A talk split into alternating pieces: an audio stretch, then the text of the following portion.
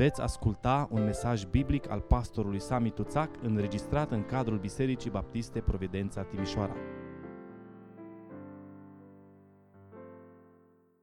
Vă invit să deschidem Sfânta Scriptură în Evanghelia după Matei, capitolul 16 și vom citi versetul 21.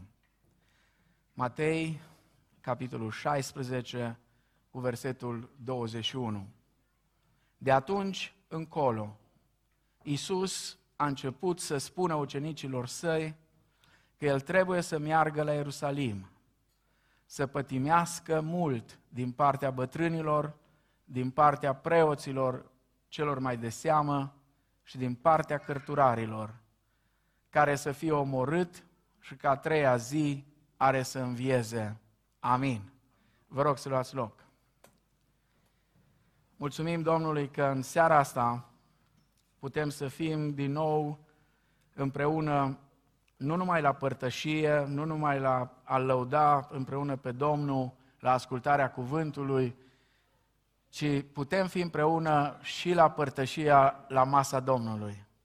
E atât de frumos, atât de minunat. Anul trecut, pe vremea asta, a fost o vreme mai lungă în care nu am avut pur și simplu ocazia uh, să participăm la masa Domnului.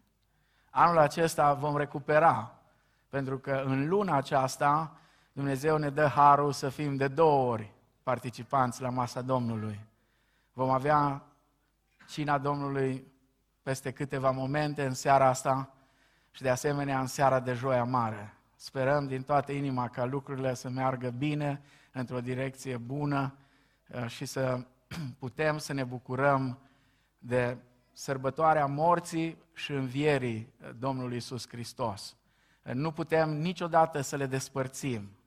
Și întotdeauna protestanții uh, au pus foarte mult accent pe moartea Domnului Isus Hristos, pe jertfa Domnului Isus Hristos, pe ceea ce s-a întâmplat în acea zi sfântă de Vinerea Mare, când Domnul nostru și-a vărsat sângele pentru păcatele noastre. În seara asta aș vrea să avem o meditație scurtă, sper să nu fie foarte lungă, o meditație legată de patimile Domnului Isus Hristos și mai ales de care ar trebui să fie atitudinea noastră ca și creștini față de patimile Domnului Isus, față de suferințele Lui. Când venim la cina Domnului, dincolo de multe alte aspecte, aspectul cel mai important care îl avem în vedere este amintirea morții Domnului, amintirea suferințelor Domnului Isus Hristos. De fiecare dată când luăm pâinea și apoi vinul, de fiecare dată ne amintim și e bine să ne amintim mereu și mereu și e o încurajare pentru Biserica lui Hristos să ia în serios participarea la masa Domnului. Pentru că de fiecare dată când luăm bucata aceea din pâine, ne amintim că trupul Domnului Isus Hristos s-a frânt pe crucea de la Golgota pentru noi, pentru păcatele noastre. De fiecare dată când luăm paharul acela cu vin, ne amintim că sângele Lui a curs pentru noi spre iertarea păcatelor noastre. Dincolo de multe altele, spuneam, cina Domnului este și un mijloc de creștere spirituală, un mijloc al Harului pe care Dumnezeu ne l-a lăsat la dispoziție pe lângă citirea Scripturii, pe lângă rugăciune, pe lângă participarea la adunare, împărtășie cu ceilalți, pe lângă suferință și multe alte mijloace ale Harului, cina Domnului este un mijloc al Harului. De aceea, încurajarea mea întotdeauna este căutați să nu neglijați cina Domnului, participarea la masa Domnului împreună cu trupul lui Hristos. Suferințele și subiectul acesta al suferințelor Domnului Isus Hristos a generat de-a lungul secolelor discuții provocări și atitudini din cele mai diverse. În urmă cu câțiva ani, dacă vă amintiți, uh, probabil sunt vreo 15 ani de acum, atunci când uh, Mel Gibson a făcut filmul acela, Patimile lui Hristos, și unii când au văzut prima dată filmul acesta au spus, e prea dur. Filmul acesta ar trebui să nu fie voie dacă n-ai 18 ani să te uiți la el. E ceva prea de tot. Am auzit chiar creștini, chiar oameni serioși au spus, nu, e, e prea mult. Zilele trecute am regăsit în notițele mele, am mai multe notițe adunate de-a lungul anilor și le țin și le păstrez și mă uit peste ele. Am găsit un rezumat al răstignirii lui Hristos. Uh, vă spun, îți trebuie inimă tare să poți să-l citești până la capăt. Dar când îl citești până la capăt, îți dai seama că Mel Gibson a prins doar o parte din ceea ce a fost acolo. Pentru că cruzimea umană, atunci când omul se îndepărtează de Dumnezeu, ajunge într-un așa hal încât poate nici nu ne putem da seama. Nu ne putem da seama cât de răi am putea fi dacă Hristos n-ar locui în noi, dacă Duhul lui Dumnezeu n-ar fi în noi, dacă Dumnezeu nu ne-ar fi schimbat, nu ne-ar fi născut din nou. Oare care ar trebui să fie atitudinea noastră ca și creștini față de patimile, față de suferințele Domnului Isus Hristos? Care este până la urmă semnificația acestor patimi a Domnului nostru? Și sigur o întrebare deosebit de importantă, care este responsabilitatea mea ca și creștin, ca și copil al lui Dumnezeu, ca și parte din trupul lui Hristos, din familia lui Dumnezeu, care este responsabilitatea mea față de patimile lui Hristos? Trei gânduri scurte în seara asta. Mai întâi, ca și creștini, ar trebui să ne asigurăm că am înțeles, că înțelegem semnificația suferințelor lui Hristos. Ar trebui să ne asigurăm că am înțeles semnificația patimilor lui Hristos. Sunt așa de mulți așa de mulți dintre cei care se numesc creștini și nu reușesc să prindă, nu reușesc să înțeleagă semnificația suferințelor Domnului nostru.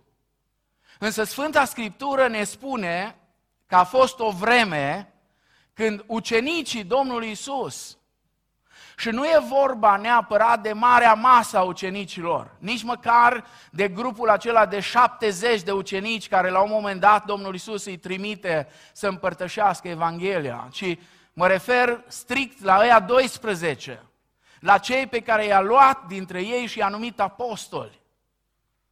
Spuneam de dimineață că temelia întregii biserici stă pe mărturia acestor bărbați, a apostolilor și a prorocilor Domnului. Dar a fost o vreme când ei n-au înțeles semnificația suferințelor Domnului Isus Hristos. Au trecut prin aceeași stare prin care mulți dintre noi poate trecem sau am trecut în anii de când ne-am întors la Domnul.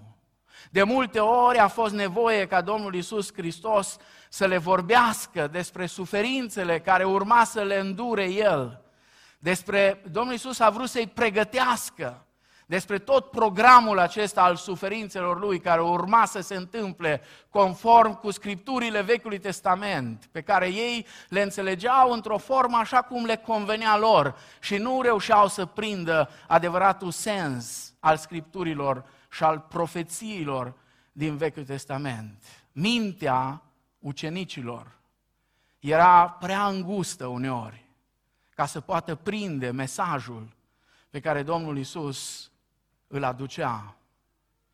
În cezarea lui Filip, după o mărturisire extraordinară de credință pe care o face Simon Petru, vă amintiți? Cine zic oamenii că sunt eu, fiul omului? Aici, în Matei, capitolul 16, de la versetul 13. Cine zic oamenii că sunt eu, fiul omului? Unii zic că ești Moise, alții Ilie, alții unul dintre proroci. Ok, dar voi, Voi, cei 12, voi, ucenicii mei, cine ziceți că sunt? Și Petru, ca un purtător de cuvânt al tuturor, ca liderul grupului, se ridică și spune, tu ești Hristosul, Fiul Dumnezeului celui viu.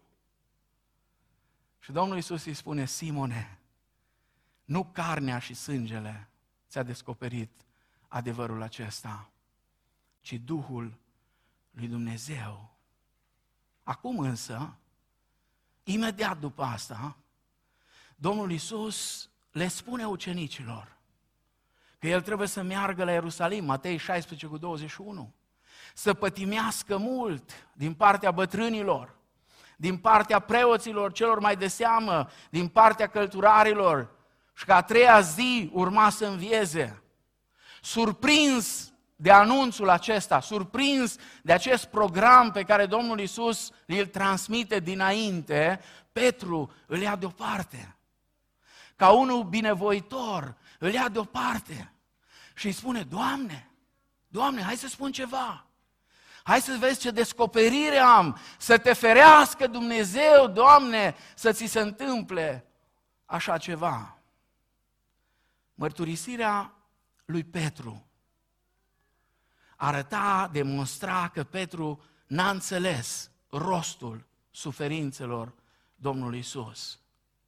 Ca să-l aducă cumva cu picioarele pe pământ, ca să-l trezească pe Petru la realitate, Domnul Isus îl confruntă pe Petru și îi dă un răspuns tăios, foarte tăios.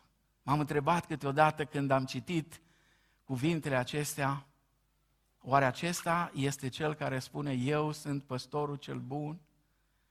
Păstorul cel bun își dă viața pentru oile lui? Oare el este cel care îi spune lui Petru, înapoi a mea, satano, înapoi a mea, satano, tu ești o piatră de potignire pentru mine. Căci gândurile tale nu sunt gânduri ale lui Dumnezeu, ci gânduri ale oamenilor. Matei, capitolul 16, cu versetul 23. Dar aș vrea să zic și aș vrea să vă spun cumva în seara asta că doar Petru a avut problema asta. Dar nu e așa.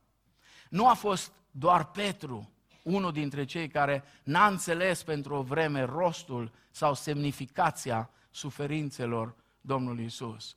În aceeași stare, în aceeași situație ca și Petru se găseau și ceilalți ucenici. În timpul călătoriei spre Ierusalim pentru sărbătoarea Paștelui, Domnul Isus a repetat pentru ucenici ceea ce se va întâmpla, spunându-le, și uh, dacă aveți Scriptura, uitați-vă în Luca, capitolul 18, de la versetul 31. Iată, ne suim la Ierusalim și tot ce a fost scris prin proroci despre Fiul omului se va împlini.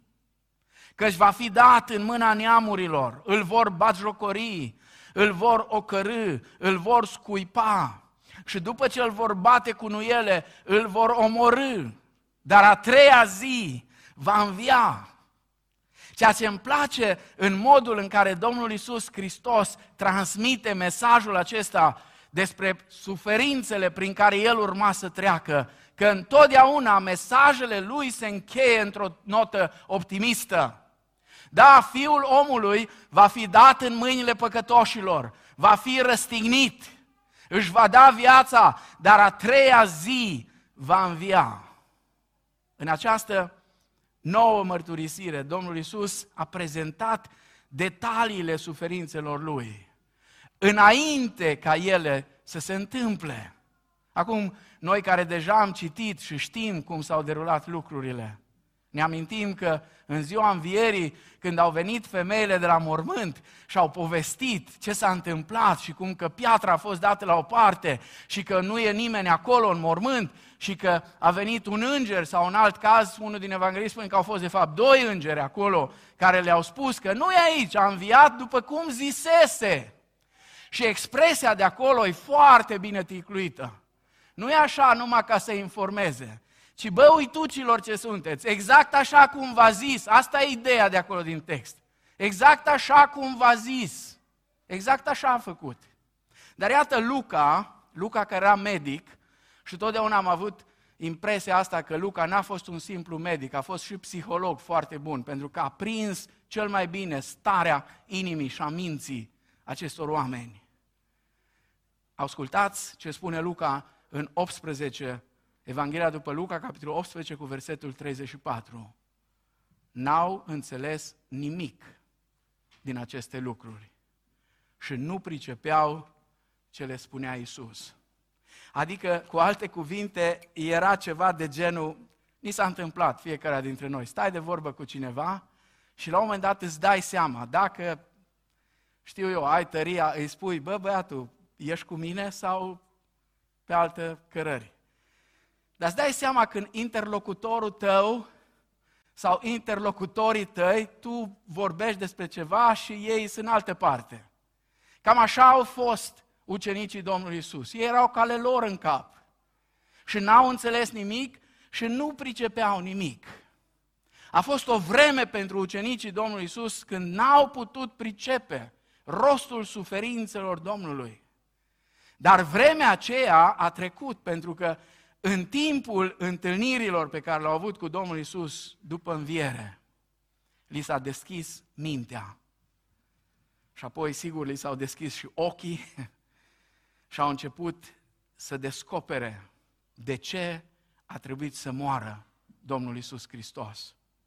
La întâlnirea cu cei 11 ucenici, în ziua întâi a învierii, Domnul Isus mai vorbește încă o dată despre suferințele Lui. În Luca 24, 44 la 47. Iată ce vă spuneam, le aduce aminte. Iată ce vă spuneam când eram cu voi, că trebuia să se împlinească tot ce este scris despre mine în legea lui Moise, în proroci și în psalmi. Atunci le-a deschis mintea. Doamne, ce bună ar fi rugăciunea asta de fiecare dată când ne apropiem de Cuvântul lui Dumnezeu, fie că îl citim singuri, fie că suntem la biserică și așteptăm o învățătură din cuvânt, fie că suntem cu un grup de oameni cu care căutăm să înțelegem Scriptura, rugăciunea aceasta ar fi una foarte serioasă. Doamne, deschide-ne mintea să înțelegem Scripturile. Deschide-ne mintea ca să înțelegem exact mesajul care tu vrei să-l transmiți. E atât de important să nu rămânem cu o impresie numai că am înțeles ce vrea Domnul de la noi, ci să înțelegem exact. Și le-a zis, așa este scris și așa trebuia să pătimească Hristos și să învieze a treia zi dintre cei morți și să se propovăduiască tuturor neamurilor în numele Lui pocăința și iertarea păcatelor, începând din Ierusalim. Până atunci n-au priceput. Chiar și în seara aia, înainte de această întâlnire, mergând spre Emaus, Domnul se întâlnește cu doi dintre ei, exponenții extraordinari ai ălorlalți, care nu erau cu nimic mai bun decât ăștia doi care au plecat la Emaus. Noi trăgeam nădejde. Noi trăgeam nădejde că El este acela care îl va izbăvi pe Israel. Nădejdea lor era și mai practică decât atât, pentru că în momentul în care el a intrat în Ierusalim și au văzut cum oamenii și aștern hainele și au început să strige Osana fiului David. Oh, oh, oh, câtă bucurie a fost pe ucenici. Aveau așa niște viziuni în care vedeau 12 scaune de domnie. Domnul Isus le-a vorbit despre asta. 12 scaune de domnie pe care voi veți sta și veți judeca cele 12 seminții ale lui Israel. Mă gândesc și la Iuda, cât de fericit era să audă așa ceva. Și toți ceilalți, că n-au fost cu mare lucru mai buni decât Iuda. Dar nu pricepeau esența. Până când Domnul nu le-a deschis mințile ca să înțeleagă Scripturile.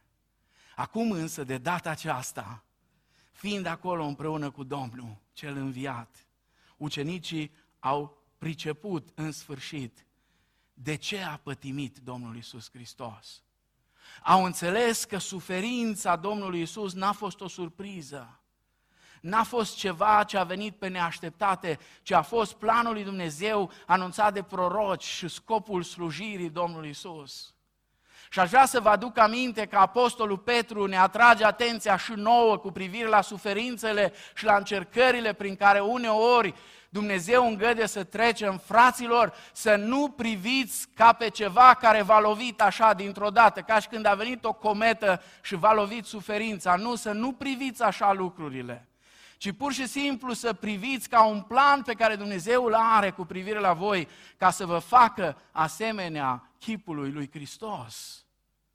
Suferința lui Hristos și suferințele prin care Dumnezeu îngăduie să trecem adesea nu sunt o întâmplare. Ce însemnătate deosebită capătă patimile, suferințele Domnului Isus Hristos atunci când cunoaștem adevărul acesta. Hristos n-a suferit ca să ne dea nouă vreun subiect de discuții, să organizăm vreun debate pe tema aceasta a suferințelor lui Hristos. Nu de aia a suferit, și pentru că așa era planul Tatălui. Și El a venit să împlinească planul Tatălui.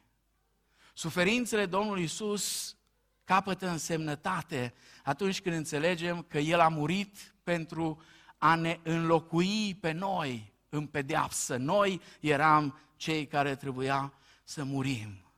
Domnul Isus n-a pătimit pentru că ar fi meritat suferința aceasta. Tâlharii care erau unul la dreapta și unul la stânga, da, ăia își meritau soarta, meritau moartea și unul dintre ei chiar a recunoscut și l-a apostrofat pe celălalt care batjocorea pe Domnul Isus, de acolo de pe cruce, batjocorea și el, împreună cu ceilalți care batjocoreau. Și sigur, poate suntem tentați uneori când ne gândim la suferințele Domnului Isus, să ne gândim doar la suferințele lui fizice. Dar încercați, pe lângă suferințele fizice, să vă, vă imaginați suferințele psihice prin care trecea. Când auzea toate acele batjocuri și apoi suferința spirituală, când tatăl și-a întors fața de la el și a strigat, a strigat cu durere reală, Eli, Eli, lama sabactani, Dumnezeul meu, Dumnezeul meu, pentru ce m-ai părăsit? Și unul din tâlhari, împreună cu ceilalți, batjocoreau, dacă ești tu Fiul lui Dumnezeu, vă dați seama ce provocare. Parcă satana, de acolo din pustie, iudei, de unde îl ispitise chiar la început, a venit înapoi, acolo pe dealul căpățânii și a intrat în fiecare dintre ei și vorbea, dacă ești Fiul lui Dumnezeu, dacă ești Fiul lui Dumnezeu, dă-te jos de pe cruce. Însă unul dintre tâlhari care a început să prindă ideea a ceea ce se întâmplă acolo, i-a spus celuilalt, nu te temi tu de Dumnezeu? Nu te temi, nu ți-e frică ție de Dumnezeu, tu care ești sub aceeași osândă? Pentru noi este drept că își primim răsplata cuvenită pentru fărădregile noastre, dar omul acesta n-a făcut niciun rău. Ce preț capătă suferințele Domnului Isus atunci când îți dai seama că prin acestea trebuia să treci tu și eu, noi toți. Trebuia să trecem, să traversăm toate aceste suferințe dar a făcut-o El în locul nostru. Însă mai este ceva, suferințele Domnului Isus au o semnificație și mai profundă. Ele sunt calea prin care Dumnezeu ne duce la biruință. L-a dus pe Hristos la biruință și ne duce și pe noi la biruință. Patimile Domnului Isus, nici pe departe, nici pe departe n-au fost un moment de slăbiciune pentru Dumnezeu. Cu toate că preoții cei mai de seamă, împreună cu cărturarii, cu bătrânii lui Israel, și-au bătut joc zicând, pe alții a mântuit, pe alții a mântuit, iar pe sine nu se poate mântui. Crezând că Domnul Isus este slab când este vorba de sine. Patimile au demonstrat însă că în suferință Domnul Isus n-a fost înfrânt, ci că aceasta era calea prin care câștiga biruința. Exact așa cum spune Apostolul Pavel mai târziu în Coloseni, capitolul 2, cu versetul 15, a dezbrăcat domniile, acolo pe cruce le-a dezbrăcat, domniile și stăpânirile și le-a făcut de o cară înaintea lumii, după ce a ieșit biruitor asupra lor prin cruce. Iată cum suferințele Domnului Isus Hristos sunt îmbrăcate în glorie. Și atunci când urmărim suferințele Domnului din această perspectivă, din perspectiva gloriei, suntem mângăiați și întăriți în speranță. Și putem și noi spune, acum este greu, acum sunt necazuri și dureri, dar așteptăm gloria care va veni. Domnul Isus a avut această perspectivă pe care o descoperă scriitorul epistolei către evrei care ne îndeamnă să ne uităm țintă la căpetenia și desăvârșirea credinței noastre, adică la Isus, care pentru bucuria care era pusă înainte a suferit crucea, a disprețuit rușinea și șade la dreapta scaunului de domnie al lui Dumnezeu. Oricât de greu ar fi, oricât de multă suferință și durere ar fi lângă noi sau în noi, în viețile noastre, ca și creștini trebuie să avem în permanență perspectiva aceasta finală a gloriei. Și dincolo de orice, până la urmă, mesajul nostru trebuie să fie un mesaj optimist. Nu avem voie să cădem într-un pesimism care să ne ducă la depresii, care să ne ducă la pierderea încrederii în Domnul nostru și la pierderea speranței. Până la urmă, Hristos este Cel care biruiește. El a biruit, biruiește și va birui la final totul. Și aceasta ar trebui să fie perspectiva noastră. Și noi ca și creștini păcătuim atunci când transmitem doar mesaje din acestea pesimiste. Mesajul nostru final trebuie să fie un mesaj optimist. Până la urmă, Hristos va învinge. Până la urmă, cei ce sunt a lui Hristos vor avea ultimul cuvânt. Ai făcut din ei o împărăție de preoți, spune Apocalipsa 5 cu 10, și ei vor împărăți pe pământ. Da, acum, în unele locuri, s-ar părea că răul conduce tot și are stăpânire. S-ar putea să fie o vreme când va fi chiar mai rău, dar în final, bunătatea va învinge răutatea. Binele va învinge răul. Și experiența din ziua învierii se va repeta la o scară cosmică la final. În ziua învierii, moartea a învins, ă, viața a învins moartea. Lumina a învins întunericul, dragostea a învins ura. Bunătatea a învins răutatea. Și ăsta va fi finalul. La final. Nu știu când va fi asta. Nu știu când. Nu sunt între profeții care spun că nu mai avem nici 5 ani, că nu știu. Sau 10 ani, sau nu știu. Tot ce știu e doar asta, că atunci, cum v-am spus și dimineață, când Evanghelia împărăției va fi propovăduită în toată lumea, atunci va fi finalul. Atunci. Până atunci încă se lucrează la templu acela viu. Piatră cu piatră trebuie pus acolo. Piatră cu piatră. Până când clădirea va fi cu totul gata. Al doilea lucru la care aș vrea să ne uităm Creștinul nu trebuie doar să înțeleagă suferințele lui Hristos, ci trebuie să și învețe. Creștinul trebuie să învețe din patimile lui Hristos. Trebuie să învețe din suferința lui Hristos. Și sunt câteva lecții fantastice care le învățăm din suferința lui Hristos patimile sau suferințele Domnului Isus ne arată cât de groasnică este pedeapsa pentru păcat. Apostolul Pavel subliniază în Romani, capitolul 6, cu versetul 23, plata păcatului este moartea. Și exact acesta a fost prețul pe care a trebuit să-l plătească Fiul lui Dumnezeu atunci când a acceptat să poarte păcatele noastre, păcatele întregii lumii. Gândindu-te numai la cât de mult a suferit El, trebuie să te înfiori, nu numai de suferința Lui, ci în pragul săvârșirii oricărui păcat, înțelegându-i urmările.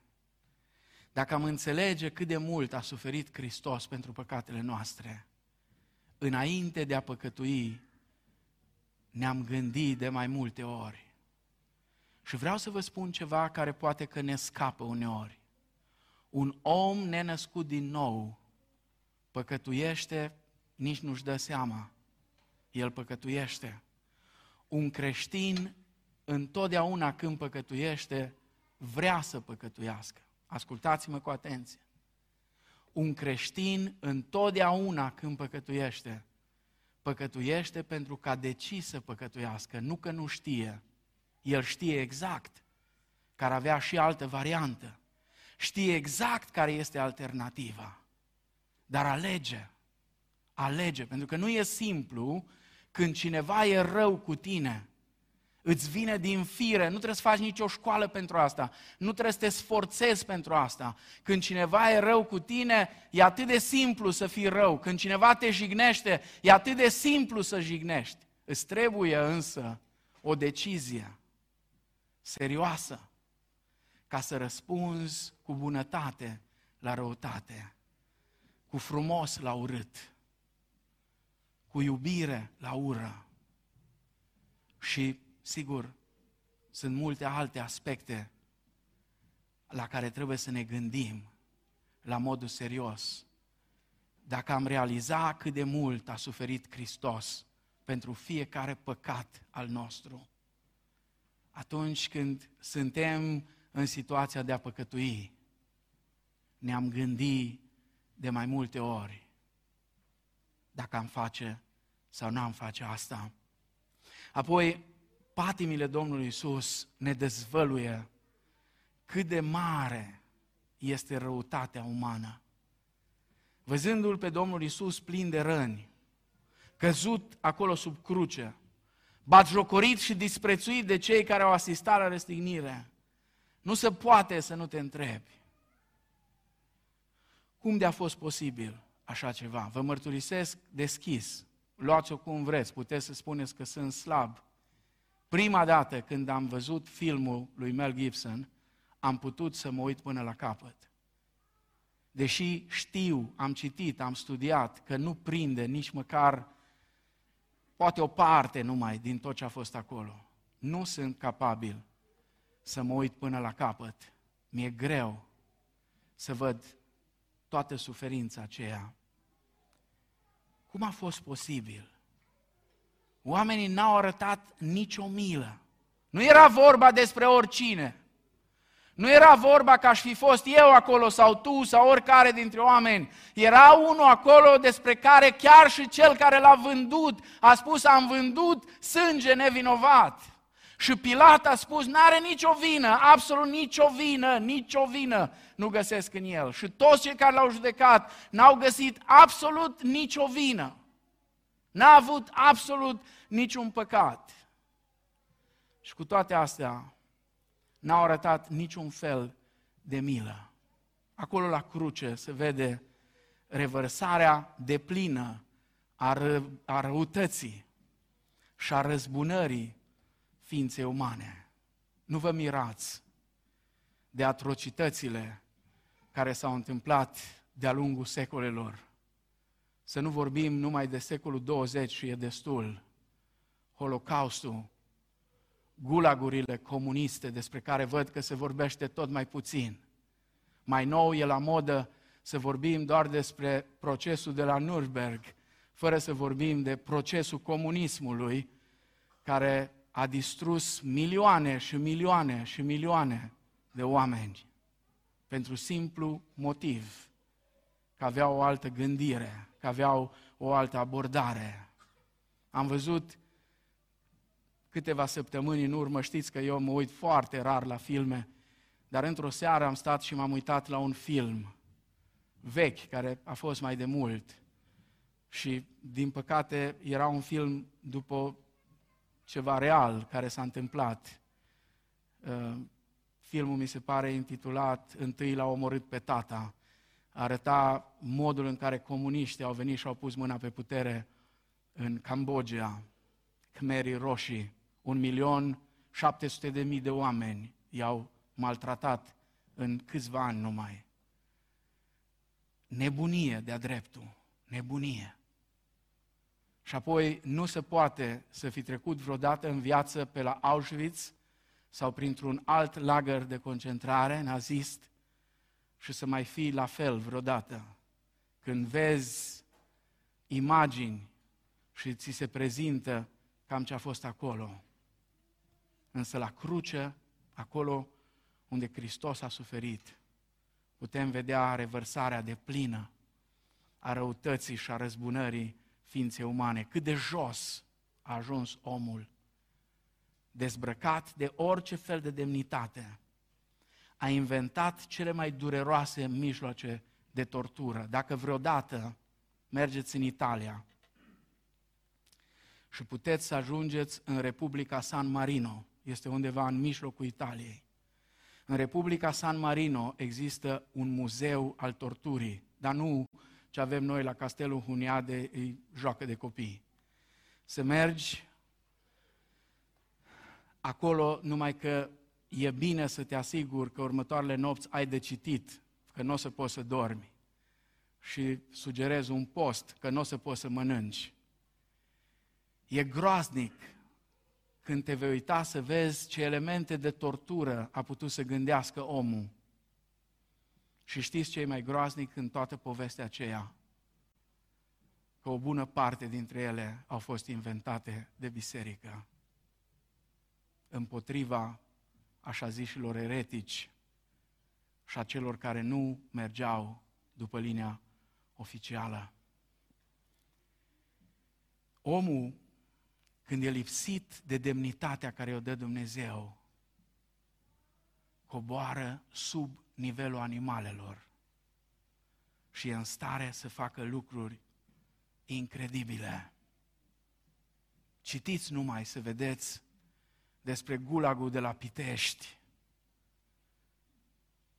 când în noaptea de joia mare, unul din episcopii catolici, greco-catolici, a fost pus să îi împărtășească pe ceilalți cu fecale și cu urină, ca să împărtășească la cina Domnului, acolo în închisoare. Atât poate coborâ omul de jos. Un animal nu ar face niciodată așa ceva. Și știți ce e mai interesant? Că toate durerile acelea și suferințele Domnului Isus erau privite și primite cu satisfacție și plăcere de mai mari lideri religioși al lui Israel. Nu s-a schimbat omul cu nimic de atunci. Suntem cutremurați și astăzi când vedem prin media cruzimile din atentatele care se comit chiar sub ochii noștri. Sau cum sunt tratați și astăzi prizonierii de război sau cei care cad pe mâna unei găști, gașcă pe gașcă, ați văzut ce sunt în stare să facă. Aceste manifestări confirmă faptul că omul merge din rău în mai rău. Și indiferent de câtă educație ar fi, și câtă democrație sau eu știu ce ar putea fi, fără Dumnezeu, omul coboară sub regnul acela în care ar trebui să fie. L-ai făcut mai pu- cu puțin, mai prejos de Dumnezeu, spune Psalmul 8. Și l-ai încununat cu slavă și cu cinste. De unde slavă? De unde cinste? Fără Hristos. Fără Hristos, fără Dumnezeu în noi, coborâm la un nivel de nedescris, de ură, de răutate, de atrocități. Toate acestea suntem în stare să le facem, oricare dintre noi, dacă Hristos n-ar fi noi. Dar suferințele Domnului Isus ne arată și cât de strălucitor este caracterul Fiului Dumnezeu. În contrast cu imaginea aceasta hidoasă, urâtă, a manifestării ființei umane, privind la cruce și urmărind suferințele Domnului Isus, putem descoperi frumusețea caracterului Domnului. În ultimele ore de viață, El nu se preocupă de sine. El se preocupă de mama Lui. Femeie, iată fiul tău, îi spune Mariei și îl arată pe Ioan. Și lui Ioan îi spune, fiule, prietene, iată mama ta. A vrut să se asigure că Maria rămâne pe mâini bune, că cineva va avea grijă de ea. Acolo, în timp ce toți îl bajocoreau, și-a întors fața spre acel tâlhar care a avut o licărire, o, o, o sclipire. Doamne, adu-ți aminte de mine când vei veni în împărăția Ta. Știi, când ești sub presiunea încercărilor și a durerilor, ajungi să crezi că durere ca a ta n-are nimeni și devii surd la durerea celorlalți. Și nu poți să mai vezi suferință decât la tine. Nu mai vezi suferința celorlalți. Dar Hristos era acolo pentru noi, nu pentru El. Și când a auzit acea licărire de credință, până la urmă Tâlharul acela e unul dintre cei mai desăvârșiți teologi pe care a avut Israelul atunci. Doamne, ăștia la alții îi spuneau învățătorule, așa în batjocoră, dar el îi spune, Doamne, adu-ți aminte de mine când vei veni în împărăția ta. Și Domnul Iisus îi spune, adevărat, adevărat îți spun că astăzi vei fi cu mine în rai. Mai mult decât atât, când și-a dat seama că ăia care îl băteau, săracii, habar n-aveau ce se întâmplă acolo. S-a rugat pentru ei și a spus, Tată, iartă-i că nu știu ce fac. Iartă-i, Tată, că nu știu ce fac. Și aș adăuga astăzi, Doamne, iartă-i și pe aia care știu ce fac. iartă și pe cei care nu știu ce fac și pe aia care știu ce fac. Pentru că astăzi nu mai ca atunci. Astăzi sunt unii care știu ce fac. Dar iartă-i, Doamne, și pe ăștia. Nu e simplu. Nu e deloc simplu. E greu. Numai un fiu de Dumnezeu putea să aibă o astfel de atitudine. Iar în mijlocul durerii nu s-a văitat, ci cu răbdare și ascultare de plină s-a supus lui Dumnezeu până la capăt. Și dincolo de tot ce a făcut pentru noi, ne-a lăsat și un model desăvârșit. De aceea, El este Cel care are dreptul să spună, învățați de la mine, căci eu sunt blând și smerit cu inima. Și uneori noi suntem așa de smeriți încât spunem, nu vă uitați la noi, uitați-vă la Hristos, așa e. Dar totuși, adevărații urmași al lui Hristos au putut să spună, călcați pe urmele noastre, pentru că și noi călcăm pe urmele lui Hristos. Ca și creștini trebuie să avem bine întipărite învățăturile acestea în mintea noastră, să ne fie groază de rău, să ne lipim tare de bine și în mijlocul necazurilor să avem o bună mărturie în fața oamenilor care ne privesc. Și în ultimul rând, creștinul nu trebuie doar să înțeleagă patimile lui Hristos, nu doar să învețe din ele, ci creștinul trebuie să-și împărtășească cu alții suferințele lui Hristos. E important să înțelegem semnificația patimilor Domnului Isus, să învățăm din această dureroasă încercare, dar experiența cea mai înaltă pentru noi ca și creștini este să împărtășim cu alții patimile Domnului Isus. Apostolul Pavel a exprimat asta ca fiind cea mai mare, cea mai înaltă dorință a sufletului lui atunci când spune fraților din Filipii, la Filipeni, capitolul 3, cu versetul 20, și doresc, spune el, să-L cunosc pe El și puterea învierii Lui și să mă fac asemenea cu moartea Lui și părtășia suferințelor Lui să o cunosc, ca să ajung cu orice chip, dacă voi putea, zice El, la învierea din morți. Ca și creștini, noi experimentăm suferințele Domnului Isus atunci când acceptăm moartea omului vechi. Să știți, omul vechi nu se dă mort cu una, cu două. Omul vechi mereu și mereu va lupta împotriva omului nou. De aceea, în seara asta, apropiindu-ne de masa Domnului, aș vrea să ne întrebăm fiecare dintre noi, cine trăiește cu adevărat în mine? Trăiește eul meu sau trăiește Isus Hristos? Apostolul Pavel spune, am fost răstignit împreună cu Hristos și trăiesc, dar nu mai trăiesc eu, ci Hristos trăiește în mine. Și viața pe care o trăiesc acum în trup, o trăiesc în credința în Fiul lui Dumnezeu care m-a iubit și s-a dat pe sine însuși pentru mine. Împreună cu cei care și-au răstignit omul cel vechi, împărtășesc patimile Domnului Isus și cei care sunt gata să-și poarte crucea în fiecare zi, urmându-L pe Domnul. Poate că uneori v-ați întristat. Ca și creștini, de multe ori am fost disprețuiți. Uneori chiar de cei dragi ai noștri nu ne-au înțeles. Am fost disprețuiți și urâți poate de prieteni, poate că din cauza umblării noastre cu Domnul și a faptului că am devenit copii al lui Dumnezeu, ni s-au închis anumite uși. Acesta este prețul pe care trebuie și tu să-l plătești. Unii dintre voi sunteți foarte tineri, dar întrebați-i pe părinții voștri. Unii dintre ei au plătit un preț mare pentru simplu fapt că au vrut să rămână credincioși. N-au putut merge la facultatea la care au dorit să meargă unii dintre ei. Deși poate că erau cei mai buni într-un anume domeniu, n-au putut să avanseze.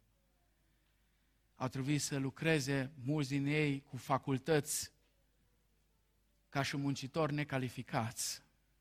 Sigur, în societate asta e o stigmă.